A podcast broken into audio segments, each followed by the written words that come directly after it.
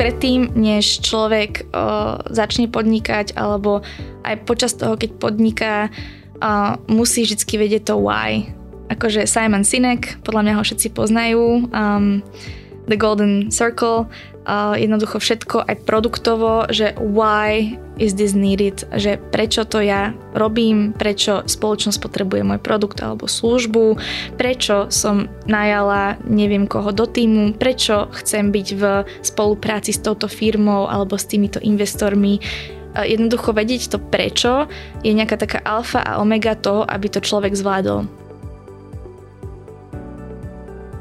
Dobrý deň, milí poslucháči. Vítajte pri počúvaní ďalšej epizódy podcastu Na rovinu podnikaní, v ktorej sa dnes budem rozprávať o duševnom zdraví podnikateľov so spoluzakladateľkou digitálnej psychologickej platformy ksebe.sk Petrou Žilinčanovou. Peti, ahoj, vítaj v našom štúdiu. Teším sa, že si prijala naše pozvanie. A ja ďakujem, teším sa aj ja. Peti, ja začnem tento rozhovor tak trošku netradične a to takým priznaním sa, ešte keď, kým prejdeme k tej našej hlavnej téme, že ja som si trošku tak e, prelustrovala tvoj LinkedIn a dozvedela som sa o tebe množstvo zaujímavých vecí, e, čo sa týka tvojho profesijného života, ktorý je naozaj veľmi pestrý. A ty máš naozaj veľké množstvo skúseností z oblasti obchodu, marketingu, venovala si sa rôznym dobrovoľníckým projektom a dokonca si aj v lete v roku 2020 pôsobila v narácii Billa a Melindy Gates, čo mňa naozaj veľmi zaujalo a preto ja sa to hneď takto opýtam, že ako sa ti to vlastne podarilo, ako si sa tam dostala? No, v podstate e, som si to do určitej miery vybojovala a prihlásila som sa počas môjho štúdia MBA na túto letnú stáž. V podstate počas štúdia som sa chcela zamerať na to, aby som spoznávala, ako môžem ja môj čas práci tráviť tým, aby som do čo najlepšej miery vedela v tej spoločnosti prispieť niečím kvalitným a samozrejme, že Gates Foundation má veľmi ako keby vznešenú misiu a aj mňa to lákalo. Um, no a jednoducho som sa prihlásila a prešla som niekoľko kolovým procesom. A vtipné bolo, že ja som vlastne študovala francúzske bilingválne gymnázium som si hovorila už po, neviem, 8 rokoch po dokončení strednej školy, že kedy ja tú francúzštinu využijem. No a toto bolo v podstate prvýkrát, kedy som ju potrebovala využiť a musela som urobiť interviu vo francúzštine. Ja. Takže pre všetkých tých, ktorí uh, sa možno že čudujú, jak ja, že na čo som sa učila toľko jazykov, tak uh, príde moment, kedy ich naozaj využijeme a myslím si, že to bol hlavný rozhodujúci faktor, prečo ma prijali. A čo, čo si tam mala vlastne všetko na starosti? Alebo čo bolo tvojou úlohou?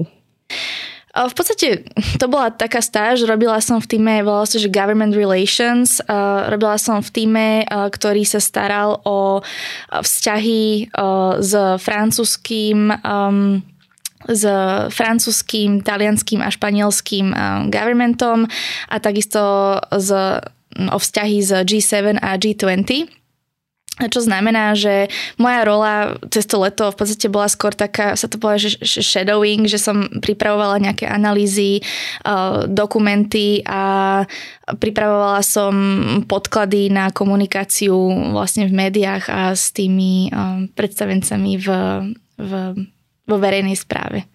Čiže toto bola moja úloha.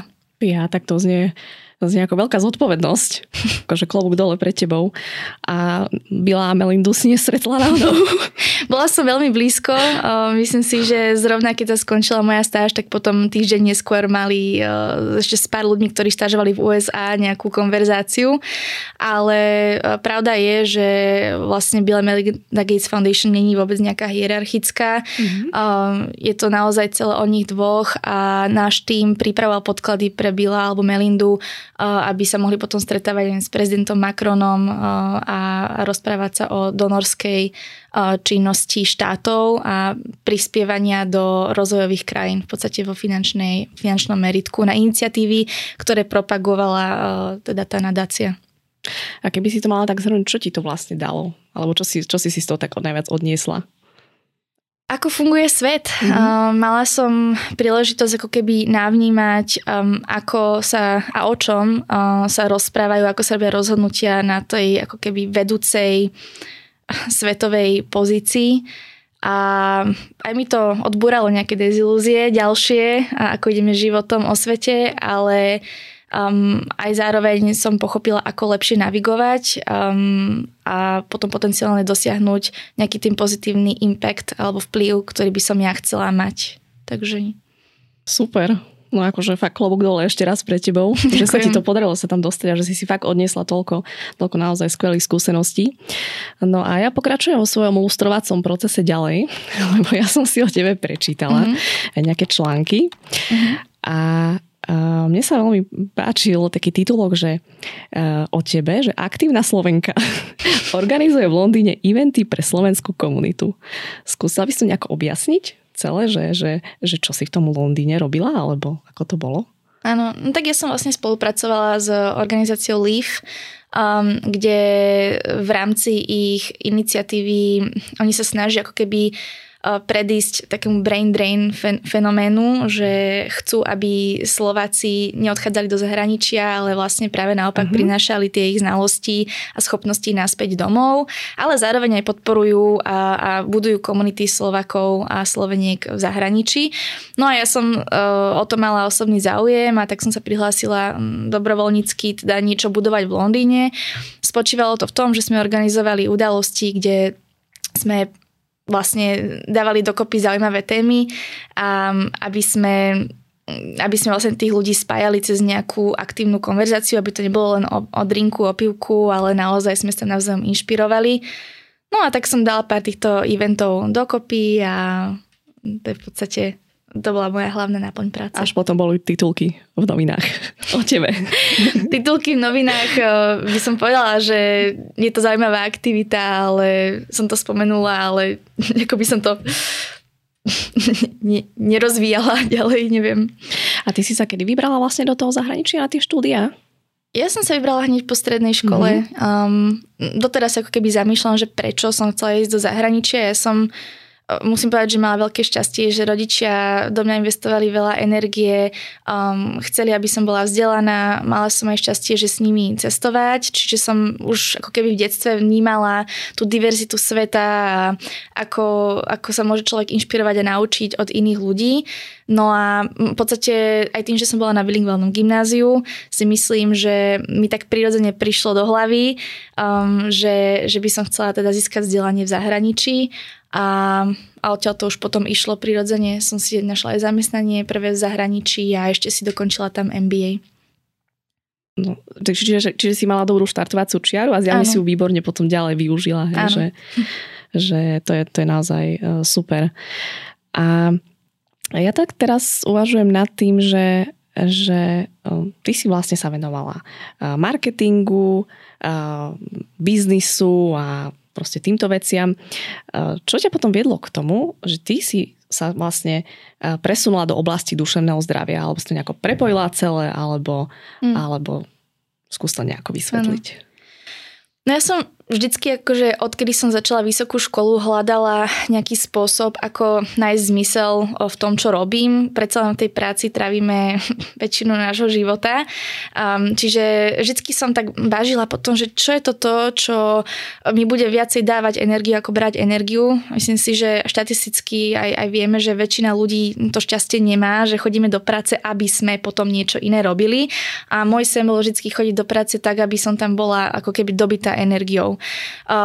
Pre mňa to znamenalo, že, že chcem svojou činnosťou prispievať k niečomu, čo mi naozaj dáva zmysel a buduje lepšiu spoločnosť. Um, no a potom vlastne, čo som mala 3 roky skúsenosti práce v Unileveri, čo je tiež super firma, sú to vlastne v lídry v Sustainable Business, um, som išla na MBA, kde som si naozaj chcela dať tie dva roky ten čas, vyskúšať rôzne stáže, dobrovoľníctvo, dokonca som um, mala záujem aj o vzdelávanie, tak som robila uh, v škôlke raz za týždeň uh-huh. uh, z um, vlastne Refugee Kids, um, aby som si navnímala, že aké to je. A naozaj som tak experimentovala s tým, čo by mohla byť moja vášeň. A úprimne, že nečakala som, že svoju vášeň alebo nejaký zmysel nájdem tak skoro. Väčšina ľudí sa to nepodarí, možno, že aj v živote. Um, a vlastne dôvod, prečo som sa začala zaujímať o duševné zdravie, prišiel tak prirodzene zo seba skúsenosti ja som pred 5 rokmi začala zažívať úzkosti, čo som ešte nevedela, že sú to úzkosti. Bol to dovtedy, ako keby ten môj život išiel tak trošku jak v rozprávke.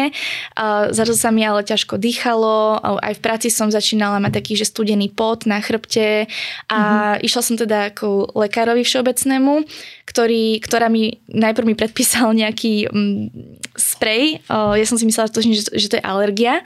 A ako je u mnohých ľudí, ktorí prežívajú úzkosť, taká predpokladajú, že teda je to asi niečo viacej z fyzického charakteru ako toho psychického. Ja som bola tiež jedna z nich.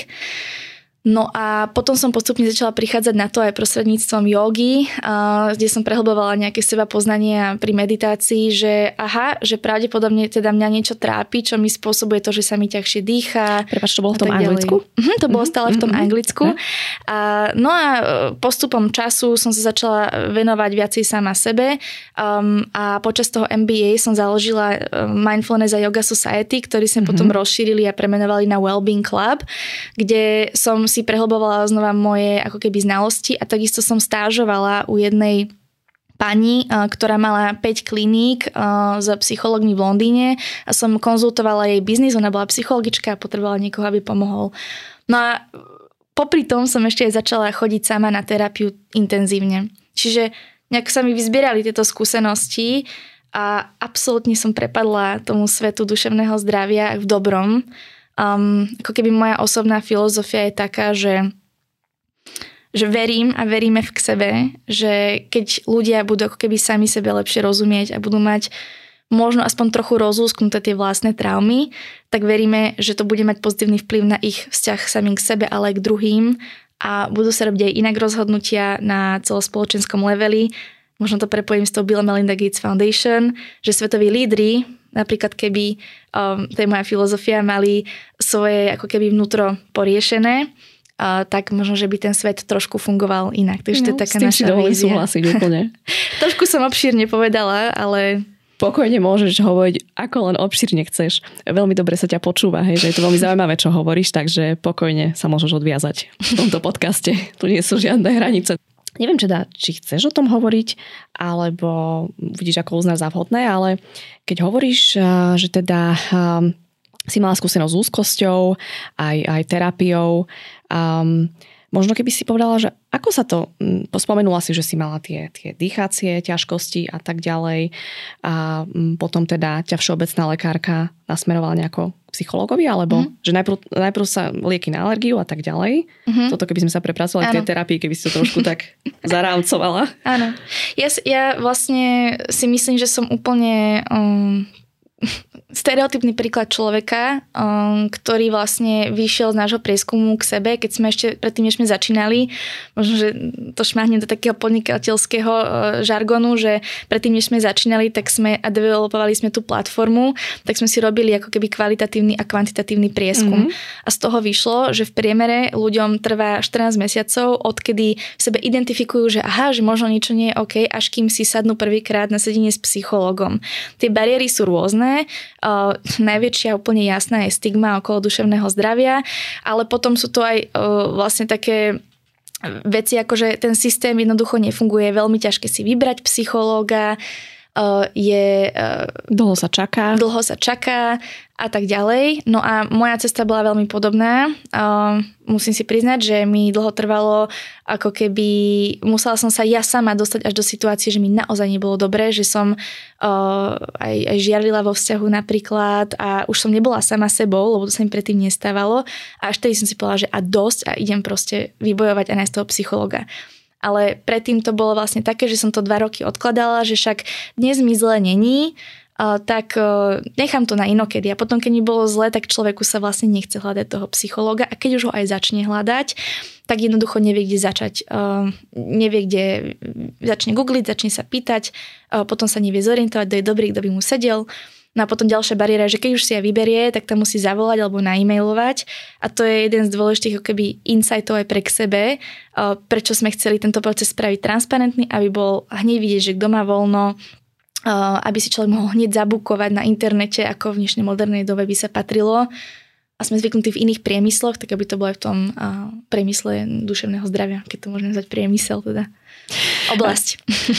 um, Mne ešte, mne ešte k tomu napadá, hej, že k tomu odkladaniu, že to je proste ako napríklad s autom, hej, že vám tam svietia proste non-stop nejaké kontrolky uh-huh. alebo niečo, tak proste si jazdíme ďalej a však oni sa raz možno vypnú a lenže oni sa zvyčajne nevypnú, hej. Keď nezajdeme do servisu, tak to auto proste kľakne, hej, a už potom nie je cesty späť a to je to isté, čo sa týka duševného zdravia, hej, že a tak dnes sa cítime možno, že trošku lepšie, tak akože OK, a potom zase príde hej, nejaká kríza mm. a niečo sa nám deje a no, takto sa v tom ľudia točia mm. presne, hej, že 14 mesiacov, hej, že, že... Možno by som ešte dodala, že ak, teda pre ľudí, čo počúvajú, sa zaujímajú o tému, že veľa ľudí uh, si myslí, že ich problém nie je dosť veľký, um, ako keby sa porovnávajú s tými najťažšími ako keby um, prípadmi um, a zároveň sa možno, že cítia, že oni sú sami, že, že fakt, že to je blbosť, čo oni riešia, ale ja by som povedala, že ne, neexistuje hierarchia uh, utrpenia alebo toho, čo cítime. Jednoducho náš pocit je náš pocit a pokiaľ je niekoho pocit, že sa cíti, ja neviem, uh, zle, lebo mu niekto niečo zle povedal, tak sa cíti zle, mu niekto niečo zle povedal a treba to riešiť a to je v poriadku. Ja som veľmi rada, že toto hovoríš, lebo ja, ja toto opakujem dookola, hej, že aj v mojej praxi. A veľakrát klienti hovoria, že ale že, že ja sa tu stiažujem, ale iní sú na tom horšie že, a ešte prídu dokonca aj s tým, že prepačte, že, že ja mám taký problém, to iní sú na tom horšie, ale to takto vôbec nie je, hej, že pre každého jedného človeka je subjektívne ten jeho problém proste najväčší, najdôležitejší a tak to je, hej, že mm-hmm. my mhm. sa nemôžeme v tomto porovnávať, hej, že toto nie je naozaj e, nejaká ako matematická súťaž alebo niečo, že kto, kto vyhrá, hej, nejaké, nejakú olympiádu. A, takže som, som veľmi rada, že, že toto presne hovoríš. A keď prejdeme k tej terapii, tak, tak ty si ju navštevovala ako dlho, alebo, alebo akú máš s tým skúsenosť? Ja ešte stále navštevujem. Mm-hmm. Považujem to za veľmi dôležité. Nechcem vodu káže, víno pije. Toto není štýl práci, aký ja teda rada mám. Um, no ja som chodila veľmi intenzívne, ja si myslím, že to je na, na každom, ako si vyberie. Ja som chodila na psychoanalýzu až trikrát do týždňa. Mm-hmm. Ale tak to, to je, je dosť intenzívne. Áno, to je môj prístup. Je to skôr taký existenčný prístup, kde sa tam naozaj do hĺbky a človek musí byť naozaj pripravený odhaliť čokoľvek, ale keď to odhalí o sebe, keď sa to o sebe naučí, tak uh, potom práve, že prichádza ten aha moment, že wow, a že ja s týmto môžem pracovať, lebo už viem, s čím pracujem, mám to zvedomené. Um, ale ľudia chodia raz za týždeň, niektorí raz za mesiac a uh, na k sebe vlastne sa snažíme byť veľmi liberálni ako aj k spolupráci s našimi psychológmi. Snažíme sa ľudí proste podporiť k tej ich vlastnej ceste k sebe.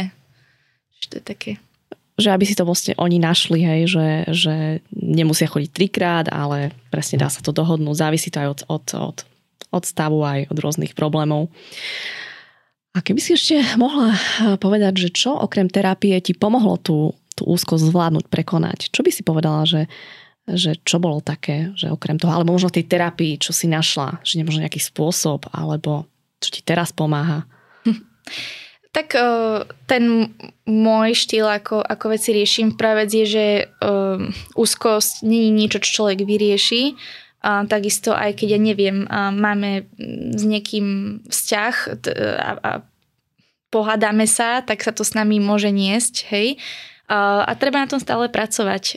Takže to je nejaká prvá vec, ktorú by som ľuďom chcela povedať, že, um, že pokiaľ uh, im není dobré hneď zo dňa na deň, tak není to unikátne, je to úplne prirodzená súčasť života, ten život nie je perfektný, nie je ideálny a je to len o tom, že snažiť sa ho nejako lepšie prežiť a mať kvalitnejší ten život.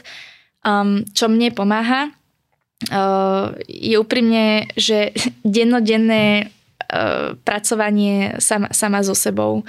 Ako, ako zvedomenie um, toho, ako veci preči, prežívam a naozaj aj v tej práci a vlastne preto som tu a chcem rozprávať o duševnom zdraví um, ľudí v práci, že uh, sledovať tú svoju emóciu a tú svoju reakciu, čo sa deje naozaj v tej mojej hlave a v tom mojom tele a akože reagovať na to.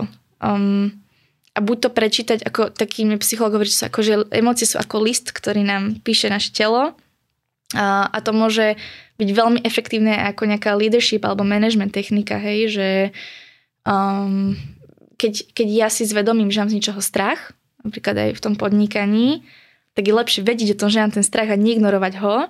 To môže byť signál, že mám strach, lebo je to reálne, alebo mám strach, ktorý ma brzdí. A potom s tým pracujem. A strach, a úzkosť, to sú najlepší kamaráti. Takže dám len taký príklad. Ja som si teraz spomenula, čo si mi vlastne hovorila, keď, keď sme spolu ešte telefonovali uh-huh. pred, pred nahrávaním. A ty si mi povedala takú jednu veľmi peknú vetu, že ty si po terapii dokonca nabrala odvahu ísť do podnikania, hej, že, a do, že to bolo pre teba proste dokonca liečivé to celé, hej, čiže, uh-huh. čiže aj toto ti možno tak nejak pomohlo? Ako nechcem ťa navádzať hej, na nejaké odpovede, ale že, že možno aj to podnikanie ti potom pomohlo zvládnuť lepšie m, tie rôzne možno úzkosti a tak spolu s terapiou. Mm-hmm. Či som si to teraz vykonštruovala úplne do nejakého, kľudne ma oprav, ak sa milím. Mm. Akože moja, moja filozofia uh, je taká, že uh, v podstate, aby človek podnikanie celkovo je práca s tým, že nevieme, čo bude, ale na, povedala som, že vyššom leveli, ako je to v bežnom zamestnaní, um, je tam proste strašne veľa uh, premenných, ktoré sú neisté a nemáme pod kontrolou. Uh, čo je aj dôvod, prečo veľa ľudí um, nepodniká každý, lebo je to jednoducho ako ako, ako, ako scéna z Titaniku, hej, že človek proste musí skočiť a skáče do neznáma. A neistota toho, alebo nestabilita toho, čo bude v budúcnosti, je hlavný spúšťač úzkosti. Čiže ja som áno, je pravda, že moje ako keby transformácia alebo seba spoznanie, ktoré som zažila počas terapie, mi pomohlo k tomu, aby som našla v sebe tie hlavné ako keby stabilné body, o ktoré sa dneska viem opierať dennodenne a viem sa k ním vrácať. A prečo to robím? A akože asi budeme o tom hovoriť aj neskôr, ale to je ako keby jeden z hlavných pilierov podľa mňa wellbeingu podnikateľov, mm-hmm. že neísť do podnikania preto, lebo Uh, lebo mi to zarobí veľa peňazí, um, alebo preto, lebo je to cool, lebo budem pri moci, alebo preto, že to dobre vyzerá na LinkedIne, alebo čokoľvek, chcem uspokojiť niekoho v okolí, ale človek jednoducho potrebuje uh, vedieť sám pre seba, prečo to robí, lebo tých neistot je naozaj veľa, aby sa vedel, vedela, alebo vedela k čomu vrátiť. A teraz sme veľmi pekne premostili, teda ty, Pekne sme sa dostali vlastne k tej našej hlavnej téme, hej, čo je duševné zdravie podnikateľov. A keďže naozaj podnikatelia trpia úzkosťou, depresiami, syndromom vyhorenia, oveľa viac, ako si vôbec myslíme, ako sa o tom hovorí. Mm. A potvrdzuje to naozaj aj, aj množstvo výskumov na zakladateľov firmy alebo podnikateľov, alebo povedzme na manažerov je naozaj často vyvíjaný obrovský tlak uh, zo strany zákazníkov, zamestnancov, investorov, hej, aby hlavne neukazovali nejak svoju slabosť, musia byť stále nejaký nadšený, silný, sebavedomý, optimistický, uh, prejavovať maximum nadšenia, byť lídrami mm-hmm. hej, a pracovať pomaly nepretržite. Hej. Mm-hmm. Čiže uh, ty, keď si teraz už ako podnikáš, si podnikateľka, pociťuješ taký tlak aj ty niekedy? No, v prvom rade by som chcela povedať, že že, že nechcem ako keby, aby táto diskusia alebo to, o čom sa ideme rozprávať, bolo brané, že podnikatelia sú chuďatka a sú obete systému.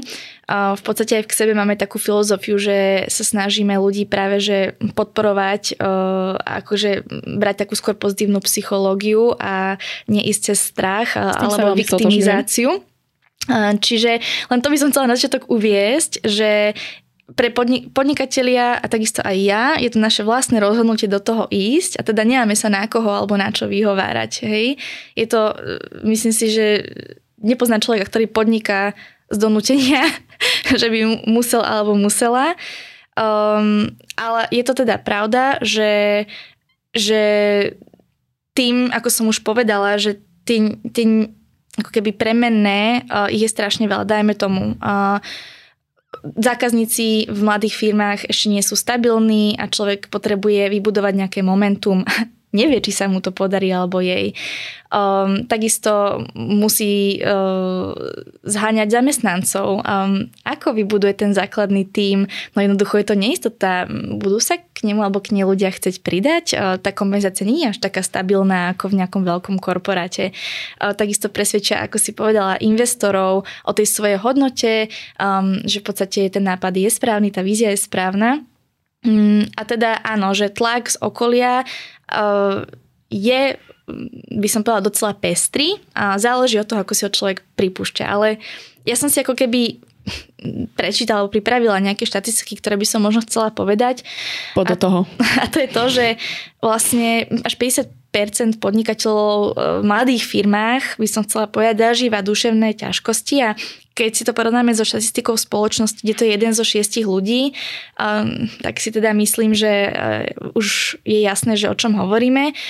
A Bohužiaľ, jedna z fóriem kompenzácie alebo vyrovnávania sa s tým je, že majú trikrát vyššiu pravdepodobnosť zneužívať návykové látky um, a vlastne až 94% uh, reportuje symptómy vyhorenia úzkosti alebo panických atakov. A myslím si, že hlavne tá téma vyhorenia úzkosti a panických atakov je prevalentná. Mm, tým však nechcem povedať, že nie sú podnikateľe, ktorí majú klinické diagnózy, ale asi skôr hovorím o tých Mm, by som povedala, eh, viac rozšírenejších eh, duševných ťažkostiach. Takže Môžem o tomto hovoriť do nekonečna, len pocit, že už dlho hovorím. tak. Nemôžeš hovoriť. Nemusíš fakt mať vôbec žiadne obavy, ako, ako som ti už javila. Um, uh, áno, um, to, čo si presne povedala, tie štatistiky naozaj sú reálne. Hej? Lenže mm. hovorím, veľakrát tí podnikatelia um, Často sa to tak prezentuje, hej, že napríklad úspešný je ten, kto pracuje aspoň 16 hodín denne a to je proste skvelé, a že to je meritkom úspechu, pracovať na svojich snoch a to je prezentované.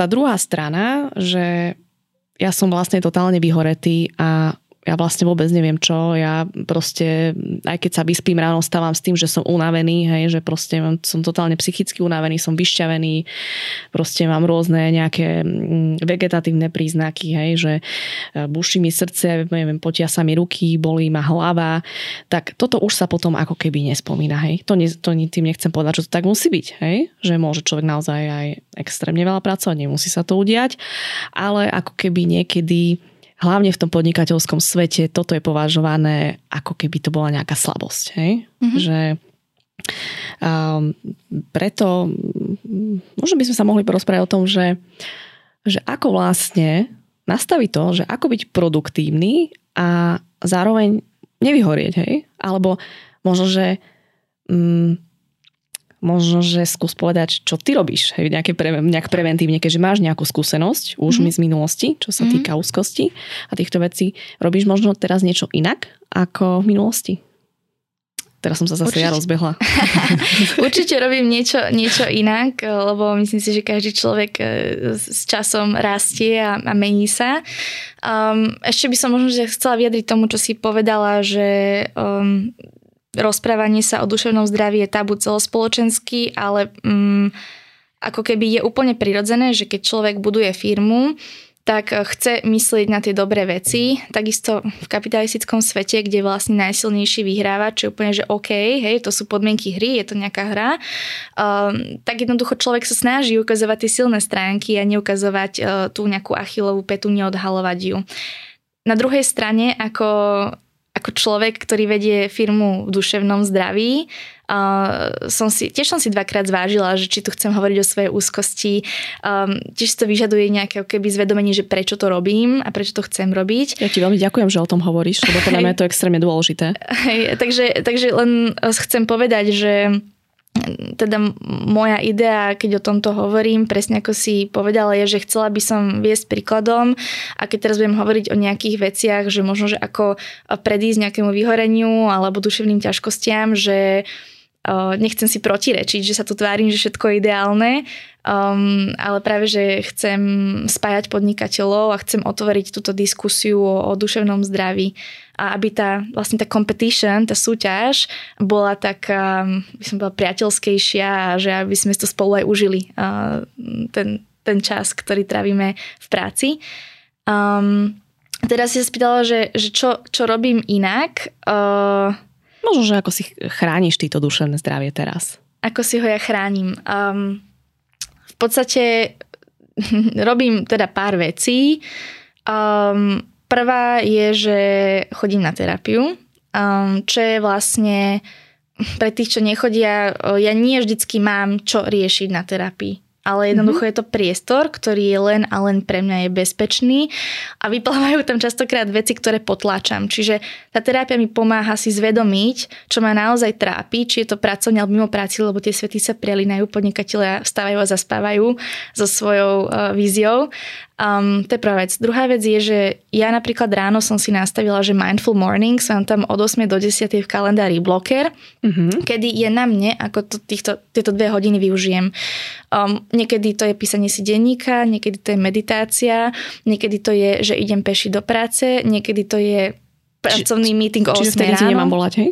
Môžeš, ale, ale je na mne sa rozhodnúť, či ti zdvihnem alebo nie, lebo je to môj mindful morning a vlastne to je taký priestor, kedy naozaj chcem ísť z miesta, že, že čo teda ja, aby som sa ja pripravila na ten deň a vedela potom ako keby byť naozaj plnohodnotne prítomná v tom dni a aj si užiť ten deň a tým pádom byť aj produktívna. To si sa naučila na terapii alebo to si si nejako sama vymyslela? To som si sama vymyslela. Mm-hmm. To, to sa mi naozaj veľmi páči. To si ma tak akože aj inšpirovala. No, to vyžaduje tú disciplínu, akože staranie sa o seba, ale jednoducho niečo, čo som sa ja naučila, a však asi to aj každý vie, je, že je to ako keď, keď, keď chceme viesť firmu, tak my sme ako ten kameň, ktorý keby hodíme do vody, tak tak sa tá voda bude chovať. Čo znamená, že čokoľvek, ja, ja som tá značka, nielen ja, je to náš tím a každý člen týmu je vlastne tá značka a tá kultúra tej firmy alebo aj ten produkt, ktorý prinášame do spoločnosti. Takže my ako keby e, určujeme tempo, náladu, e, kultúru toho, čo prinášame do spoločnosti a ako to robíme. A preto vlastne ja e, vlastne som veľmi striktná, za sebou disciplinovaná, že dávam seba na prvé miesto. V prvom rade nemôžem ja niekomu dávať energiu, keď môj pohár s mliekom akože je prázdny. Um, druhá vec v podnikaní je, že je to veľmi kreatívna práca, ktorá je úžasná a zábavná. Človek tam žongluje s veľa loptičkami, ale žiadny aha moment nikomu nikdy neprišiel, keď mal back-to-back meetings a keď, um, keď bol pod tlakom. Teda minimálne ja. Um, čiže pre mňa je to uh, úplne OK. Napríklad tento piatok som odišla z práce skôr, lebo už som bola neproduktívna a úplne som si povedala, že vypnem cez víkend a zrazu v pondelok ma napadli tri nové veci, ktoré som už čakala, už som ich tlačila, že nech ma niečo napadne a nič mi nenapadalo a až keď som sa na to vykašľala na chvíľu, dala som si pauzu zrazu prišli tri úžasné nápady. Čiže dovoliť si aj oddychovať, možno aj nejaké relaxačné techniky, meditácia, mm. možno dýchacie cvičenia. Je naozaj eh, množstvo metód, teraz je už množstvo aplikácií, hej, čiže dá sa to aj, aj takto, hej. Um, keď človek nechce napríklad možno spolupracovať zatiaľ s terapeutom v tomto, ale chce takto preventívne nejako si zabezpečiť tú duševnú pohodu, hej, čiže toto je super tip tiež. Čo tam máš ďalšie? Ešte, čo, čo ešte robíš ty, keď ešte niečo máš? Čo tam ďalšie? Možno, že, um, možno, že by som chcela len um, možno by som chcela len ako keby tak podotknúť aj, že odkiaľ, čo sú tie najčastejšie akože problémy v práci, nielen moje, akože aj vo všeobecnosti, čo sa týkajú e, vyhorenia. Hej, že ja našťastie som nevyhorela, ale pra, pracujem um, každý deň na tom, aby, aby sa to nestalo. Um, tak možno, že tam ti môžem povedať niečo o tom, čo ja robím. Uh, napríklad prvá vec uh, nejaké duševnej pohody sú vzťahy. Uh, vlastne dve tretiny startupov zlyhajú preto, lebo sa jednoducho tí ľudia, ktorí spolupracujú, nepohodnú. A my sme im kofanderom palím, oproti sebe sedíme každý deň a sa smieme, že to je ako manželstvo. To, čak všetci to vedia, nie som prvá, ktorá to hovorí, ale asi si to musíme stále nadovo opakovať, lebo, lebo jednoducho ten tým, ktorým sa obklopíme, a ako ho aj ja, ja vyberám, je, že tam musí byť jednoznačne akože culture fit. Um, je tam musí byť silné zjednotenie hodnot a motivácií. Um, a teda to by som povedala, že je jeden z dôležitých faktorov, ako sa cítiť lepšie, lebo startup je celý o ľuďoch, ako som už spomenula. Čo je k sebe, je len to, čo sme my za, za tým k sebe. Takže to je nejaká prvá vec. Um, potom... Či, čiže dobre si vyberať uh, tých partnerov obchodných hej, a spolupracovníkov. Áno, a nerobí to z vypočítavého hľadiska, ale robí to naozaj z autentického hľadiska, lebo spolu trávite naozaj extrémne veľa času a, a myslím si, že aj mať konflikt um, a naozaj si ty povedať tie veci, aj ktoré aj bolia a sú ťažké povedať uh, čo najskôr. A to sme vlastne urobili aj my a sme sa o tom, že veľmi otvorene porozprávali a sme si veľmi dobre zvedomili, že máme vyčistené všetky oblasti vzťahov predtým, než sme napríklad do toho išli, išli plnou párou. A to nie je, že máme nejaký problém v týme, práve že chcem, chcem povedať, že konflikty v týme, v týme bývajú ako advokátka duševného zdravia a že konflikty sú vlastne zdravé. Znova, lebo ukazujú niečo, čo je v neporiadku a keď sa preto postavíme s odvahou a pomenujeme to, tak je to dobre ultimátne z dlhodobého hľadiska pre naše duševné zdravie, aj keď v ten deň to možno boli, alebo je to ťažké povedať na hlas. V tomto tiež s tebou súhlasím, ja dnes s tebou súhlasím celý čas. Mohla by sa nesúhlasiť, keby chceš. Skúsim, keď niečo nájdem, tak ti, tak ti poviem. Ale myslím, že to nenastane. Ale presne, konflikty uh, čistia ovzdušie, naozaj vyčistujú tú atmosféru. Ja napríklad aj mojim detským klientom hovorím, hej, že veľakrát sa stretávam s tým, že oni teraz, teraz trošku akože prejdem na chvíľočku inde, začnú, hej, majú nejaký konflikt, začnú sa nejako hádať a teraz, a teraz dospeláci hneď, že nehádajte sa a tíško a buďte dobrí a, a čo? A hovorím, že veď to im predsa prečistí to ovzdušie, oni si to proste mm. vyjasnia. Dobre je potom aj vedieť, ak, akým spôsobom hej, reagovať v konflikte aby to nebolo nejaké útočné, ale aby to, aby to malo nejaký pozitívny efekt, aby sa situácia vyriešila. Čiže naozaj konflikty, veľa ľudí sa bojí konfliktov na pracovisku. Mm. Hej? Hej, alebo napríklad nejaké 360 stupňové spätné väzby mm. a tak ďalej. To, to, pre niekoho to znie ako, že fú, ja, ja čo tam teraz ako ja napíšem a teraz niekto urazí a teraz akože čo a ako čiže, čiže že super, že to hovoríš, hej, a že vy mhm. k sebe, k sebe a to takto máte, hej, že, že si to viete proste vyjasniť, viete si to vyčistiť a tým pádom môžete, môžete produktívne fungovať ďalej, hej. Mm. Takže to je tiež, e, tiež taká výborná preventívna činnosť, by som povedala. Mm. Ešte, ešte dodám, teraz si ma už úplne namotala na tú tému a už, už idem, že uh, hovorila si predtým, že uh, veľký keby, problém podnikateľov alebo by som povedala, že aj takých, že mladších podnikateľov je, že strašne veľa času uh, trávia v tej práci. Um, som si čítala uh, čítala niečo o tejto téme a našla som taký termín, že obsesívna vášeň, že na jednej strane ten človek musí milovať to, čo robí, aby teda bol ochotný sa zdať nejakých tých istot v živote ísť do podnikania.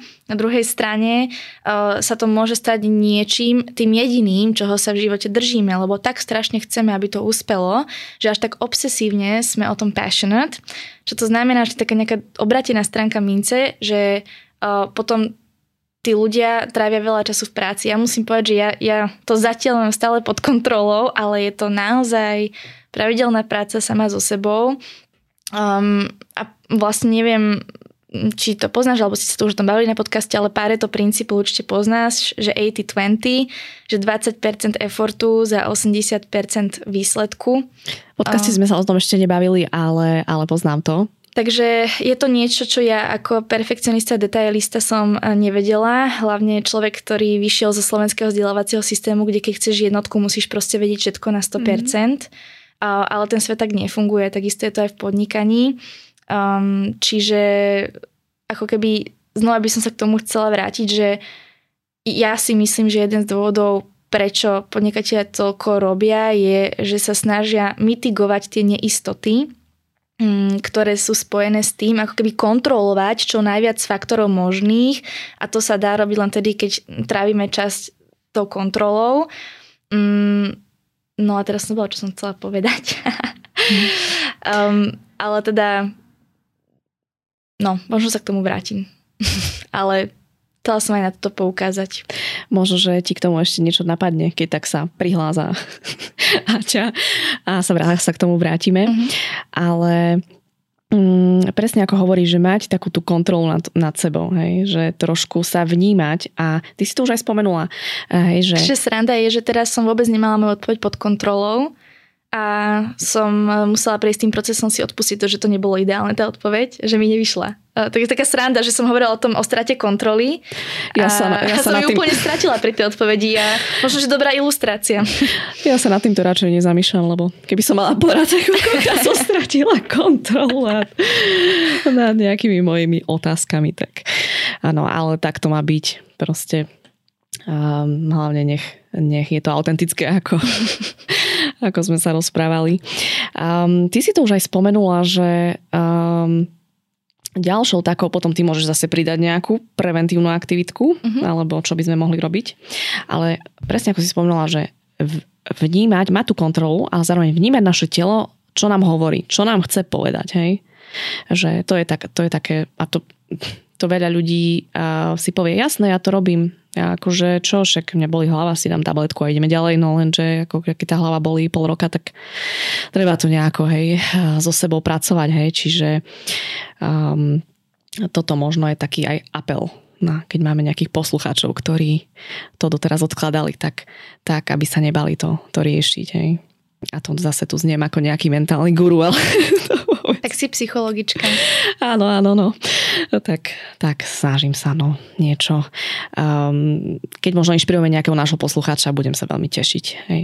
A ja K tomu urobiť prvý krok. Tešiť. Um, a ono to skutočne aj funguje, že, že keď, um, keď ako keby ja aj hovorím o tom duševnom zdraví a som otvorená, tak uh, ľudia sa mne začnú otvárať, čo znamená, že jeden z ďalších spôsobov, ako možno, že mať nejakú duševnú pohodu alebo zredukovať neistotu je rozprávanie o tých veciach tak, ako sú. Napríklad dneska som mala obed so zakladateľom a CEO takej platformy, že Verdikto. A sme si normálne overili veci tak, ako sú aj s našimi všetkými troubles, ktoré prichádzajú a tlakmi, netlakmi, ale aj radosťami a vlastne ako keby profesia e, podnikateľov môže byť docela izolujúca. E, slova zmysel, že na jednej strane sa bavia so strašne veľa ľuďmi, ale jednoducho tým, že oni sú ten kameň, ktorý do tej vody ako keby má padnúť e, a určovať ten smer, tak ultimátne to všetko, všetky rozhodnutia alebo všetko končí pri nich. Ale podľa mňa zvedomenie si toho, že tam to končiť nemusí a že je úplne OK sa rozprávať aj so svojím okolím, alebo vyhľadať odbornú pomoc, alebo aj s tými ostatnými co-founderami z toho, z toho systému, ale úprimne a, a nesúťažiť. Um, ale naozaj bez ega sa o tom rozprávať je, je tiež podľa mňa veľmi ako keby upokojujúce, uh, že sme, sme v tom spolu a že je to zábava spoločná, ale aj tie ťažkosti sú uh, spoločné. To spomínala aj Andrej Vršanský v, v epizóde nášho podcastu, že mm. rozhovor má liečivé účinky. Aj. Mm. A mhm. nemusí to byť rozhovor odborný, ale môže to byť naozaj rozhovor v rôznych komunitách, v práci, Čiže to určite veľmi pomáha. Aj. Napadajú ti ešte nejaké iné veci, čo by ako by si podnikatelia mohli chrániť to duševné zdravie? Čo by mohli robiť? Alebo čo robíš ty ešte? Lebo ty si začala naozaj veľmi, veľmi taký zaujímavými, zaujímavými, zaujímavými vecami. A či máš ešte niečo presne také, také konkrétne, čo ty robíš? Hej? Ako napríklad tie dve hodinky, čo máš ráno, či ešte takéto také? quick fix. Mm-hmm. takéto rýchle návody Matateľné nálepky, ktoré by sme mohli použiť všetci. Hneď zajtra začnem s tým, že... tak napríklad cvičím. Mm-hmm. Uh, alebo sa dobre stravujem, alebo uh, si kontrolujem, koľko času trávim s rodinou a priateľmi a, a tak ďalej ale možno sa obratím na teba. Um, som ti povedala, že na teba niečo obratím. Uh, možno, že ty, ak máš nejaký, Čakám, nejaké doporučenie príde. pre podnikateľov, ako vlastne sa starať o svoje duševné zdravie, budem aj rada za tip. Uh, tak ja možno nadviažem teraz na teba, hej, že uh, to cvičenie, hej, uh, to stravovanie, hej, že vlastne taký ten aktívny prístup k životu, taká aktívna zodpovednosť za svoje zdravie uh-huh. sú veľmi dôležité. Hej, čiže, a to je presne spojené s dodržiavaním správnej životosprávy, dostatok spánku, dostatok pohybu, vylúčenie škodlivých návykov, návykov ako sú hej, fajčenie, alkohol či iné závislosti aj keď e, niekedy je to náročné, lebo mnoho ľudí sa uvoľňuje tým, hej, že prídem domov po náročnom dni a teraz si pohárik. Uh, no, čiže niekedy ľudia v tomto nachádzajú, že to je taký jediný spôsob ako keby uvoľnenia, hej, že no. Ale vlastne naozaj mať ten, ten taký aktívny prístup k životu, vnímať sa, ako mi je, ako sa cítim. Uh, niekedy je možno dobré aj um, sa tak zastaviť a položiť si takú otázku, že um, na čo to celé vlastne robím, kam sa rútim, hej, že kam to celé speje. Keď naozaj mám toho, mám už taký pretlak, že už neviem čo, cítim sa, že už som tesne pred vyhorením, už mám toho proste vyššie hlavy. A možno si aj tak povedať, že za čo som vďačný, hej, že tá vďačnosť je veľmi dôležitá. Hej, že vedieť si povedať, um, ja si spomínam na, ešte na, na, svoj, na svoju takú výcvikovú skupinu, čo sme mali v škole a my sme museli mesiac si písať každý večer tri veci, za, ktorý, za ktoré sme vďační. Hej? A mm, toto môže takisto aj podnikateľom, ale aj, aj komukoľvek inému pomôcť, hej, že, lebo naozaj mnoho ľudí si nevie povedať, za čo som vlastne vďačný. Mm. A keď si to tak proste pozrieme sa potom na to, hej, normálne, že potom mesiaci mm. a si tak pozrieme, že že wow, že, že super, hej, že, že dobre, možno, že niekedy je toho veľa, niekedy sa mi niečo úplne nevydarilo, možno som nez, nezískal investora, možno ma zákazník poslal niekde mm-hmm. s mhm. prepačením, hej, možno teraz mám nejaké nejaký pokles tržieb, ale poviem si, za čo som vďačný, lebo stále sa dá nájsť niečo, mm-hmm. za čo sme vďační. Hej. Čiže yeah. teraz som sa zase opäť rozbehla. Takže, ale chcela že, si. Ja by som, nie, akože ultimátne, že pre mňa ja sa znova k tomu vrátim a možno, že aj pre ľudí, ktorí počúvajú sa, lebo veľa ako keby um, podnikateľov je veľmi akože racionálnych a my máme radi štruktúru, máme radi uh, stratégiu, máme radi ako keby nejaký plán hry Um, čiže iba by som chcela spomenúť ešte možno takú poslednú vec. Um, a to je naozaj tá alfa omega, kde som začala, že predtým, než človek uh, začne podnikať, alebo aj počas toho, keď podniká, uh, musí vždy vedieť to why. Mm-hmm. Akože Simon Sinek, podľa mňa ho všetci poznajú, um, The Golden Circle, uh, jednoducho všetko aj produktovo, že why is this needed, že prečo to ja robím, prečo spoločnosť potrebuje môj produkt alebo službu, prečo som najala neviem koho do týmu, prečo chcem byť v spolupráci s touto firmou alebo s týmito investormi. Jednoducho vedieť to prečo je nejaká taká alfa a omega toho, aby to človek zvládol. Prečo?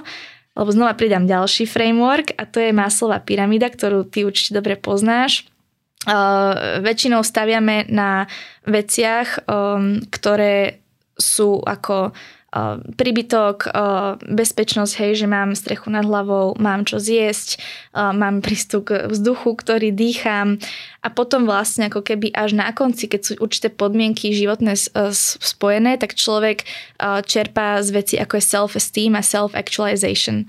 No a ja som sa bavila s kamoškou a sme prišli na to, že u podnikateľov je táto táto pyramída, tento trojuholník naopak, čo znamená, že ty staviaš na takom špici seba, seba realizácie, seba aktualizácie a nemáš väčšinou tie finančné zdroje, nemáš až taký veľký plat, ako by si mohol mať, e, nemáš až také uznanie, ako by si možno, že mal rýchlejšie niekde inde, musíš na všetko čakať a musíš všetko budovať.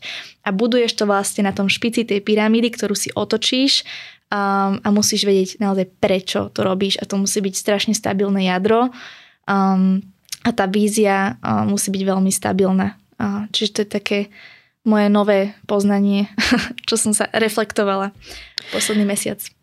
No, to súvisí presne možno aj s tým, že, že mať také trošku aj realistické nároky hej, na seba a možno si pripustiť aj tú nedokonalosť. Mm. Hej, mhm. že množstvo podnikateľov sa snaží byť že proste, že, že keď niečo nevíde, tak naozaj ten úspech berú ako obrovskú tragédiu, hej. Čiže, ale to nie je samozrejme iba u, u podnikateľov, hej.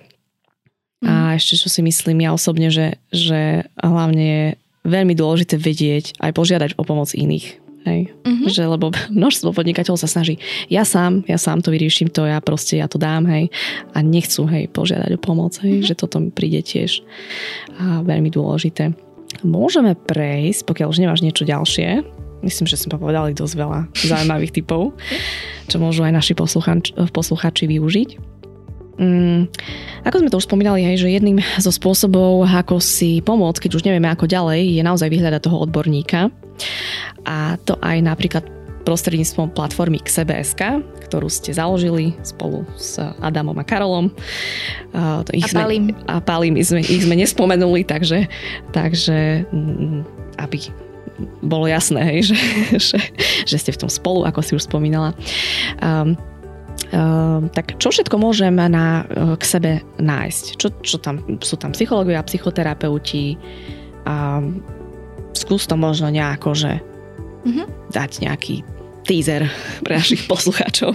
Jasné. Uh, v podstate na k sebe uh, združujeme psychologov, ale aj pár psychoterapeutov. Nebudem tu do detailov toho, kto je psycholog, psychoterapeut. To je jednoducho veľmi kvalifikovaní a vzdelaní ľudia s rôznymi um, rokmi skúseností, s rôznymi ako keby psychoterapeutickými výcvikmi, čo to znamená, že majú rôzne prístupy uh, k, te, k tomu, tej práci s klientom čo je však dôležité je, že človek, ktorý chce vyhľadať pomoc, ju tam aj hneď nájde.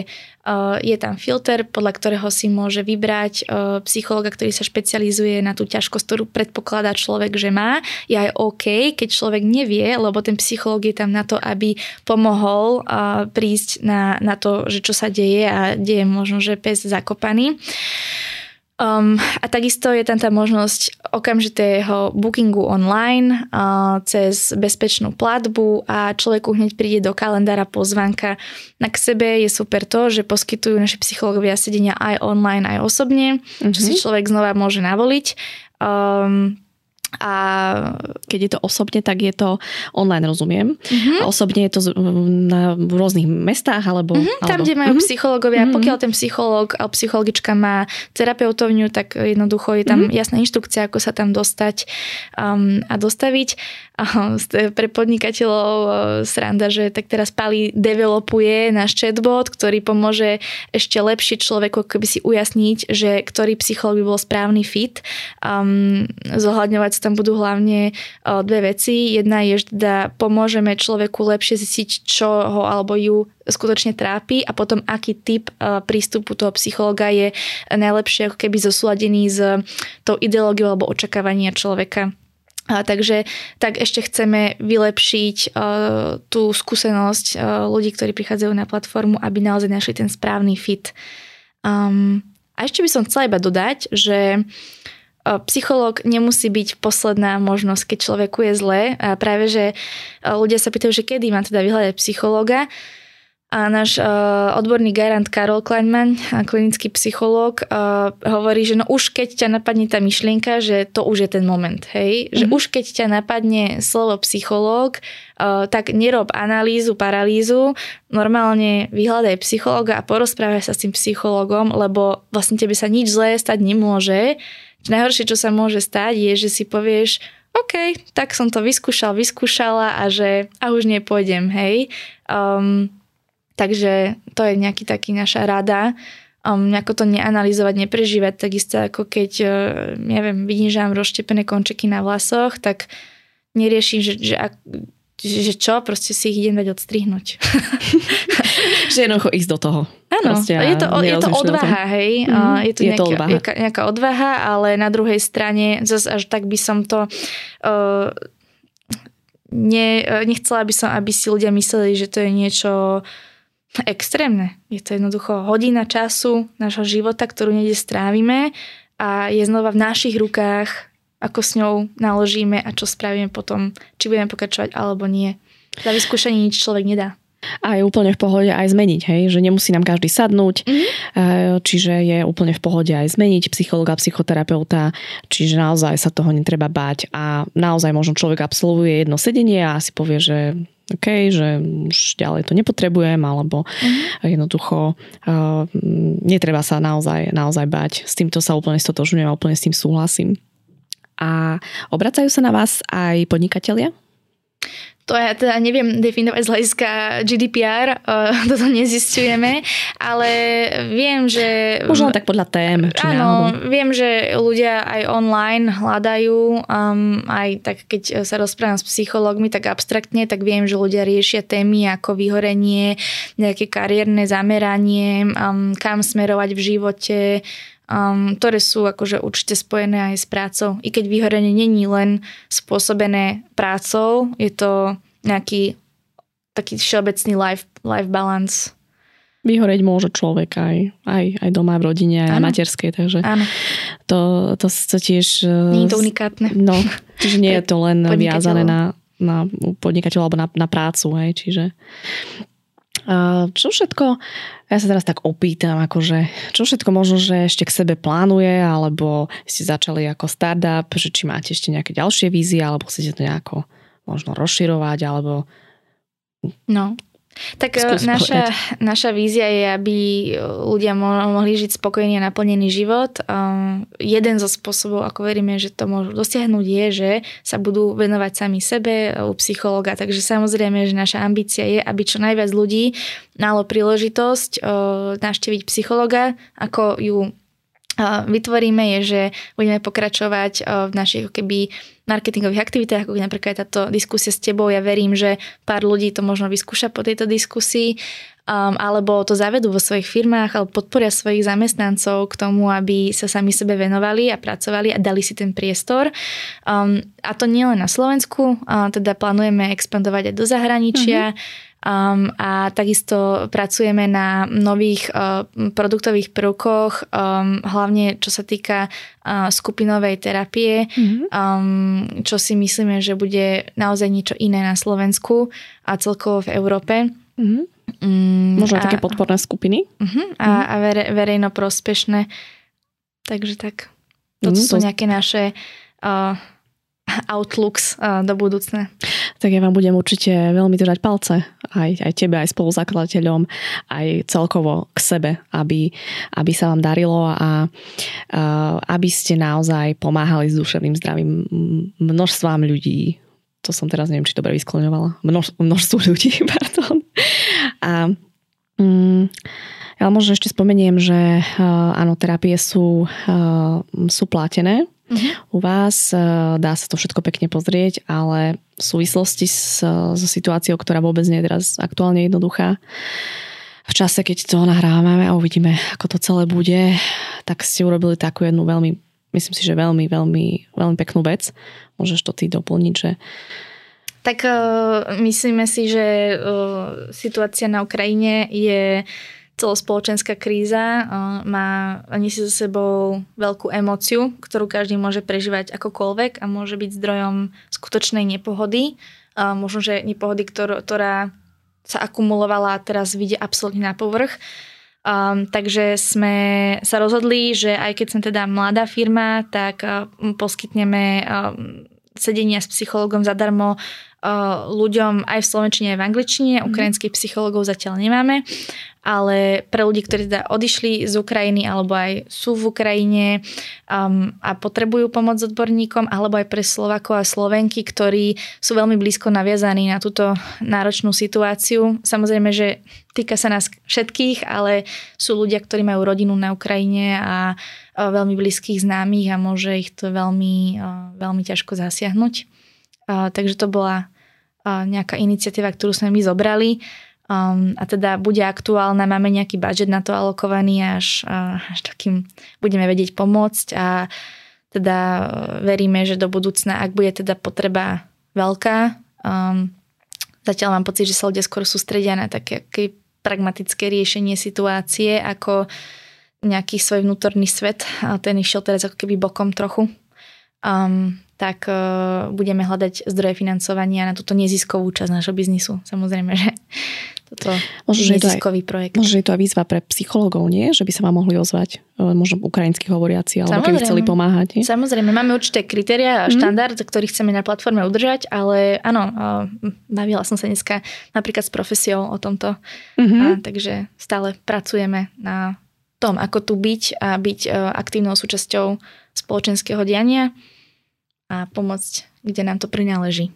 Myslím si, že je to obdivuhodné aj naozaj tvoje, tvoje zapálenie, preto ja naozaj budem, budem vám veľmi držať palce celému k sebe. Ďakujeme. Peti, teraz prichádza ešte tradičná moja záverečná rubrika a to je e, tvoj akýkoľvek odkaz na záver pre našich poslucháčov. Máš niečo pripravené, alebo teda asi nemáš, keď som ti o tom nepovedala, ale tak, musíš niečo vymyslieť teraz.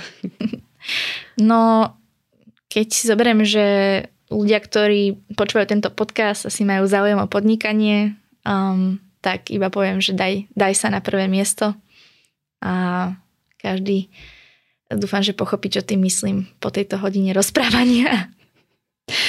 Ja si myslím, že, že výborná bodka na záver. Pre, presne pre našich poslucháčov a aj teda podnikateľov, teda hlavne keďže sme na rovinu o podnikaní. Peti, ja ti veľmi pekne ďakujem naozaj za tvoju úprimnosť v tomto rozhovore a za tvoju odvahu hovoriť o tvojom duševnom zdraví, o tom, čo si prežila, o, tvoj, o tvojej skúsenosti s terapiou. Ja si myslím, že môžeš byť aj tento príbeh veľkou inšpiráciou pre mnohých ľudí, aby sa nebali vyhľadať odborníka, aby možno začali podnikať. Mm. A, čiže aj pre mňa to bolo veľmi prínosné. A ja ti budem držať palce v tom, aby si uchoval svoju duševnú pohodu v takom nastavení, ako máš teraz, mm. lebo myslím si, že si si to veľmi dobre nastavila. A, a samozrejme m, verím, že teda aj platforme k sebe sa bude dariť a čo najviac ľudí bude využívať jej psychologickú pomoc. Ďakujem, že si dnes prišla, Peti. Ďakujem za pozvanie a za celý tým k sebe. Ďakujem. Našim dnešným hostom bola Petra Žilinčánová, spoluzakladateľka online platformy ksebe.sk. Moje meno je Simona Hanová a vy ste, milí poslucháči, počúvali 77. epizódu podcastu Na rovinu podnikaní, ktorý vzniká s podporou ProSite. Ak sa vám táto epizóda páčila, neváhajte nás zdieľať, lajkovať alebo čokoľvek vám len napadne. Počujeme sa opäť o dva týždne. Do počutia.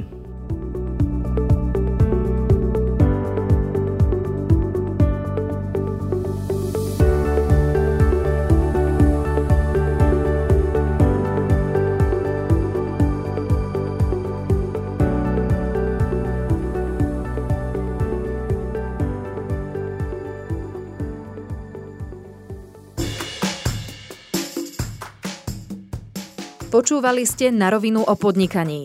Dvojtýždenný podcast spoločnosti ProSite Slovensko. Podcast na rovinu o podnikaní nájdete vo vašich mobilných podcastových aplikáciách alebo na streamovacej službe Spotify, ale aj na webe www.narovinu.online. Strich a produkciu zabezpečila spoločnosť Button Media. Do počutia o dva týždne.